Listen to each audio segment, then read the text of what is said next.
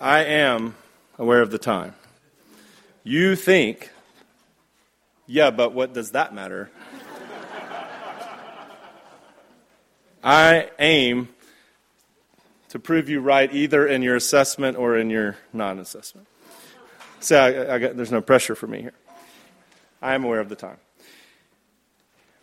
Last week we looked at forgiveness, a costly endeavor of debt cancellation that puts us in a whole different uh, economy, really.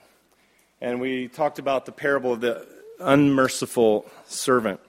If you want to hear that, it's on, the, on iTunes. I won't revisit it, but we're going to talk about forgiveness for a few minutes here today, looking at the fact that Jesus embeds a provision for it in our daily prayers.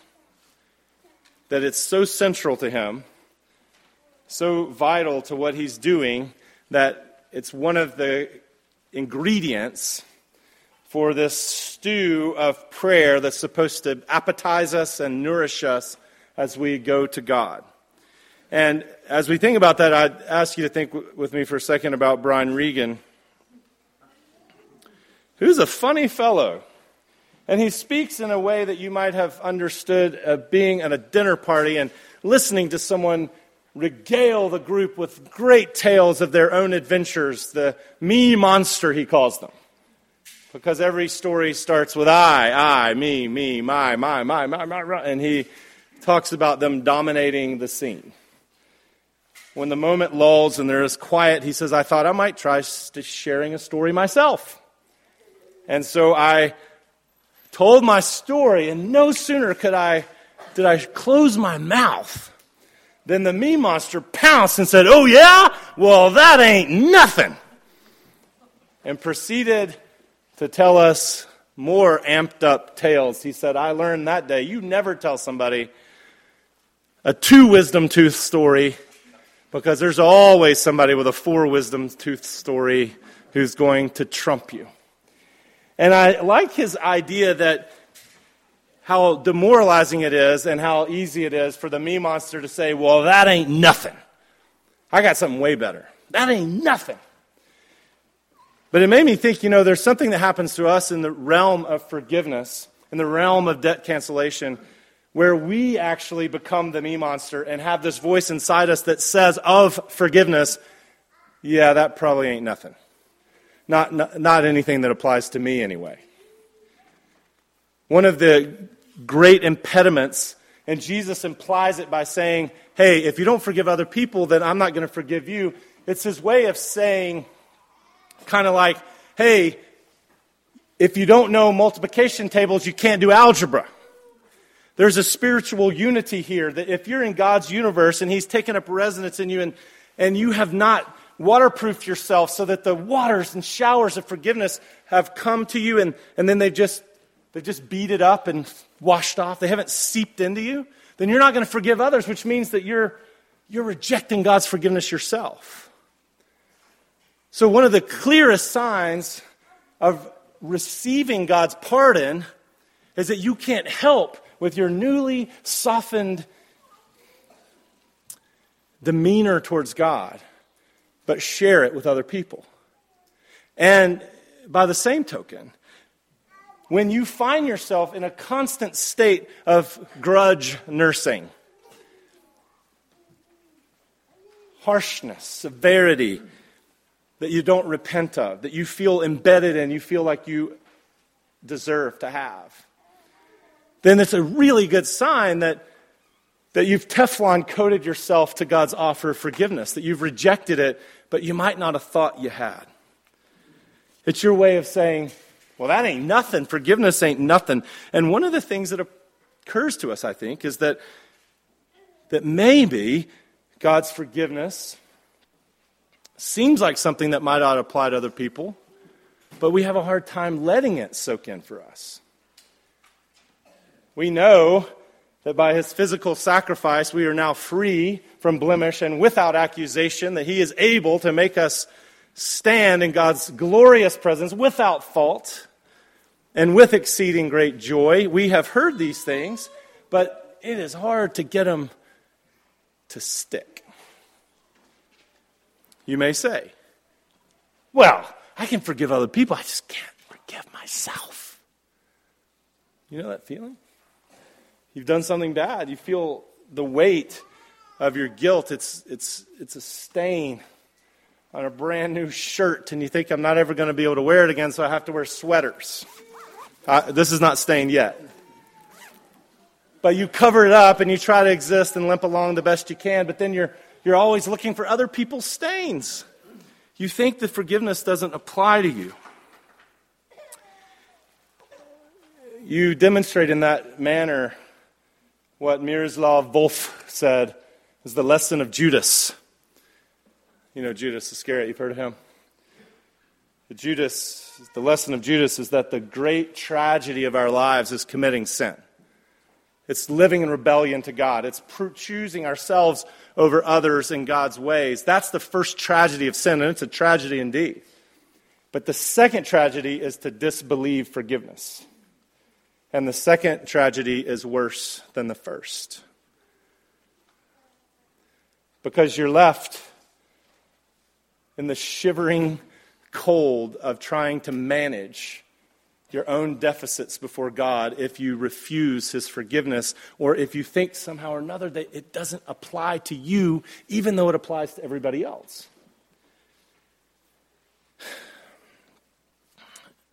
You say, well, that ain't nothing, that's for me. And may I suggest to you that in ways that you probably don't identify when it's happening, that when you say, I can forgive everybody, I just can't accept it for myself, that is the, the most humble sounding thing you could say. The most humble sounding thing you could say, and it is the proudest thing you could say. It's the most arrogant thing you could say. Because what you're unwittingly saying, what you're saying without realizing it, is that God has set up a way to reconcile the world to himself for everybody except for one person on the planet, one exceptional person called me. That his means for healing the wounds of the unwell world don't apply to everybody without exception. They apply to everybody with the exception of me. It's the height of arrogance. And you might be able to do some judo on yourself when you find yourself unable to accept forgiveness to say, wait a second, wait a second, don't feel sorry for myself. What I'm doing right now is I'm refusing, as Dallas Willard would remind us, to live by pity. I'm making a colossal error in judgment. Here's what I'm mistakenly coming to believe I am believing at this very moment that all the relationships that I have, are solidified, held together with bonds of loyalty, with the cement of love, based entirely on my magnificence. Do you think that? You wouldn't admit it. Do you think that all the people who like you only like you because you're so likable? Now, this, this is going to hurt your feelings. It hurts my feelings to think about. It hurts my feelings to think about that there are people around me, probably my own children. I doubt my wife thinks this way about me. She just thinks I'm awesome. Probably all of you. There are people in my life who love me anyway. Not because I'm so exceptional. Dang it. I wish they loved me because I was exceptional. But in fact, the best relationships I've got, the most loyalty I'm shown, the greatest devotion that I breathe in to make me a person are all because people, they do love me for things that are likable about me, but they also are willing to put up with a lot about me that they don't like so much. I don't like thinking about that, but it's true. And you know what? If it's true for me, it's triply true for you. That's a joke. But it's true for all of you. It's true for all of us. You don't have a relationship, a good one, that's nourishing to you in some way, where the person knows you well and they only love you because of how magnificent you are. They love you because they have pity on you. They love you because they have mercy for you. They love you because they're putting up with some things. And that's how it works with God.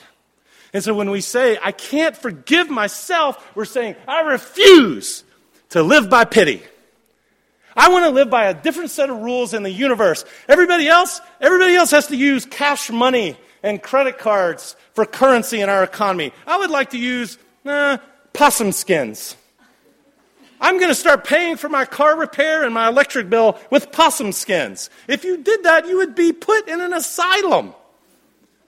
Or they would think some kind of weird cult that you were a part of. Because you're using a currency that no one else uses. And the currency in God's economy is forgiveness. It's embedded right into the daily prayer. Every single day, I have things I have to name to God for Him to wipe clean. Wash me, says David, the adulterer and murderer and king and man after God's own heart, and I will be clean. You are the laundering God who can scrub out the stains in my soul. You can chop off the cancerous cells and carve out the mutations that are mutilating me. Cleanse me and I will be clean. God says this is embedded into daily prayer. Seek my forgiveness and accept my forgiveness because you are not an exception to it. You need it too. And being able to believe that will require you to name your sins as sins. We sometimes worry when it comes to forgiveness. I talked to my small group about this other night, and they brought up a really good point. We sometimes worry that if we forgive another, like Jesus calls us to, if you don't forgive them, I ain't going to forgive you. We f- worry if I forgive somebody, I'm going to somehow lessen the severity of what they did. I'm somehow going to say, oh, that ain't nothing. That ain't no big deal that they did that. And that's the furthest thing from forgiveness. You realize that. Forgiveness is all about condemnation. What? It's implicit. And by implicit, I mean it's embedded in there. It's part of it, even if you don't say it. When you forgive somebody, including yourself, you know what you have to do? You have to name that a transgression has taken place. If you don't believe me that this is what happens, go up to somebody today and just say, yeah, I want you to know I forgive you for being such an intolerable, smug, arrogant person who's so mean to me. And just see how they respond. If they hug you and give you a kiss and say, Oh, I've been hoping you would do that. There's an indictment in every forgiveness, which takes the sin rather seriously. And sometimes we, we think that we're going to cheapen the sin by letting somebody off the hook. That Miroslav Volf also says if you can easily forgive somebody, that means you haven't been wounded very deeply. There's some stuff that's easy to forgive because it didn't hurt that bad. The hardest stuff to forgive hurts quite badly. And so you have to name it you're recognizing it's actually quite severe. And that's why it's forgiveness and not excusing. You know? Lewis, C.S. Lewis said in one place, sometimes I realize when I'm praying to God, I'm actually asking Him not to forgive me, but to excuse me. You know, like a kid. He didn't use this as an example. I mean, like a kid, or maybe you have been at dinner sometimes, some inopportune time, and you're drinking your, uh, your IPA made in, you know, the, somebody's bathtub and you are you're you're laughing and you're listening to each other and it's an important meeting and all of a sudden you go and you just like snort out everything. And you go oh excuse me but you don't say forgive me. You didn't sin against anybody. You did something you couldn't help. You laughed and unfortunately you had bubbly stuff in your mouth at the same time. You belched. You say excuse me. It's not that big of a deal But when you have done something wrong, when you have rebelled, when you've hurt somebody, you need forgiveness. The forgiveness itself says this is an actual debt. It will help you actually own it. If you realize this, that when I'm asking for forgiveness, I'm actually indicting myself, and when I'm forgiving another, I'm indicting them, and I'm saying we're not going to hold me or them responsible. I'm going to let God determine it. I'm going to let Him wipe it clean. This will also make you a better apologizer, a better repenter, because you won't say things like, uh, honey, I'm sorry that when I made a joke earlier that you were so uh, sensitive and misunderstood it. That's not an apology, you understand? That's an insult. That's a, you, you're doing what they call adding insult to injury. I'm sorry that mistakes were made. Who, what? I'm sorry that all of you are so ridiculous and so easily offended. Sin our rebellions, our injuries, our hurts, that when we're seeing them right and we're going to accept forgiveness, we're going to go to God to ask us to clean, we're going to have to admit, if we're asking for cleaning, that there's actually dirt that needs to be cleaned. God, I need you to scrub some stuff off of me. And I need you to let me off the hook because I've done some things, made some trouble for myself that I can't shake. You want to help some relationships of yours admit that you actually wounded them and saying it. Sometimes saying something out of your mouth, it's terrifying, I, I admit. I don't like the way it sounds if I have to say, you know, I'm sorry I hurt you because, um, well, because I wanted to. Oof. I'm sorry that I said something mean. It's just that I was trying to make sure that you hurt. Because do you know that you sometimes say mean things because you want to? because you want somebody else to hurt. Don't act like they're misreading it. Admit it. And then receive God's forgiveness for the actual crime because He said He would. If you start to feel this in yourself, you start to believe that this is happening, you will notice yourself being way less cynical and snarky and severe towards other people. You will be able to forgive others. And of course, Jesus isn't saying here that forgiveness is an utterly conditional thing. You're saved by grace except for your magnificent power of forgiveness. If you forgive men their sins, I'll forgive you. If you don't, I won't. He's saying, like he says in other places, I'm looking for family resemblance here. Anybody, anybody who's drunk deeply at the well of my mercy, anybody who's decided to stop trading possum skins instead of dollars, instead of using my currency, which is forgiveness, this is how it works in the divine realm, then you're going to start having a softening. You're going to start realizing that other people need mercy from you like you need it from them and you need it from God. And you won't say, that ain't nothing. There's a scene, I'm stopping here. There's a scene in Marilynne Robinson's book, Home, where this old Presbyterian minister had a wayward son. He comes back. And this man has prayed for this day, and he's looked forward to this day. And, and they've had a conversation, and he rebukes him. He's sharp with him. And he says, I'm sorry, son, I think I was cross with you. Cross is an old word, means angry, right? I think I was cross. And the boy said, I, I had it coming. And his father said, No, no, no, this isn't how I wanted things to be. I promised myself a thousand times if you came home, you would never hear a word of rebuke from me ever, no matter what. And he said, I don't mind. I deserve the rebuke. And the old man said, You ought to let the Lord decide what you deserve. You think about that too much, you know, what you deserve. I believe that is part of your problem.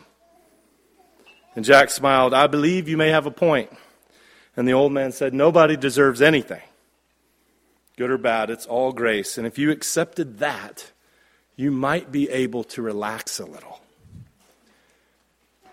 What Jesus is hoping to do by bidding you to pray for forgiveness, by bidding you to receive forgiveness, by bidding you to act as if it's something, by giving it away, is helping you to get out of this realm that says people deserve what they get. Nobody gets what they deserve. And few people deserve what they wind up getting, for good or bad. We live by the pity and the mercies of Jesus Christ. You know Louis Zamperini. You saw Unbroken, or you read the book? Had the most atrocious time in a Japanese prisoner of war camp. And he had a torturer there named the Bird, that was the nickname for him, who made his life a torturous nightmare. So much so that when he got released he was back home, he took up drinking. This man, he dreamt about him every night. He dreamt about the, the pain and the, and the suffering and the degradation and the dehumanization that happened. He dreamt about him and dreamt about him and dreamt about him. And then something happened to him. And eventually, he wrote him a letter and he said, I want you to know something. You were awful to me. But something happened to me. I had a confrontation with God at a Billy Graham crusade and committed my life to Jesus Christ. And something changed, and I know now that I have forgiven you. I don't hold it against you. Maybe he said, I love you. And I love that language because if you're struggling to forgive somebody, if you've got resentments and anger, if you're struggling to receive it yourself, what you need is a confrontation with God. Because He's the one who can clean you. And that confrontation is with God through Jesus Christ, who has stood in your place and has said, Your sins, as I said a few weeks ago, may either reside and remain on your head or they can be on mine And if you put them on me and entrust yourself to me, then go and be free and help others get out from underneath their sins too, even the ones that cost you something. And if you're stuck, you're really stuck. I know I'm going long. See, I told you either way. If you're really stuck, can I tell you something to try? The one not the one, but one powerful tool that got lost in the Reformation. You've heard me talk about it before. The power of confession to a brother, to a sister, to a wise elder, to a pastor, to a counselor. The power of naming the sins you dread to name, you fear to name, that continue to have power over you. Maybe you're extending self forgiveness to yourself. If you can say, Oh God, forgive me, and you name the, the most awful things and you don't tremble at all before Him, but the thought of saying it before another person makes you need, makes you scared, then maybe you're not confessing before the true God. Maybe you're not having a true confrontation with the God who can take your sins away. So sometimes what's helpful is to get with a brother or a sister, like I said, someone wise who can hear you name what seems so dreadful, what keeps eating your lunch, what you can't shake, what you can't accept. And to let them hear you and not run away. To let them hear you and not go, You did what? Instead, to say, That sounds familiar because I too sit beneath the cross of our Lord Jesus. Someone who can listen and grant you the grace of certainty of God's forgiveness that comes often through confession. Do you know, James said, therefore confess your sins to each other that you may be healed. This ain't no solitary affair. We're a community of forgiveness. It's the air we're meant to breathe and to share. And our Savior doesn't want you to say, that ain't nothing. Because the world needs it. He died to give it. Now it's for us to accept it and to distribute it. Amen.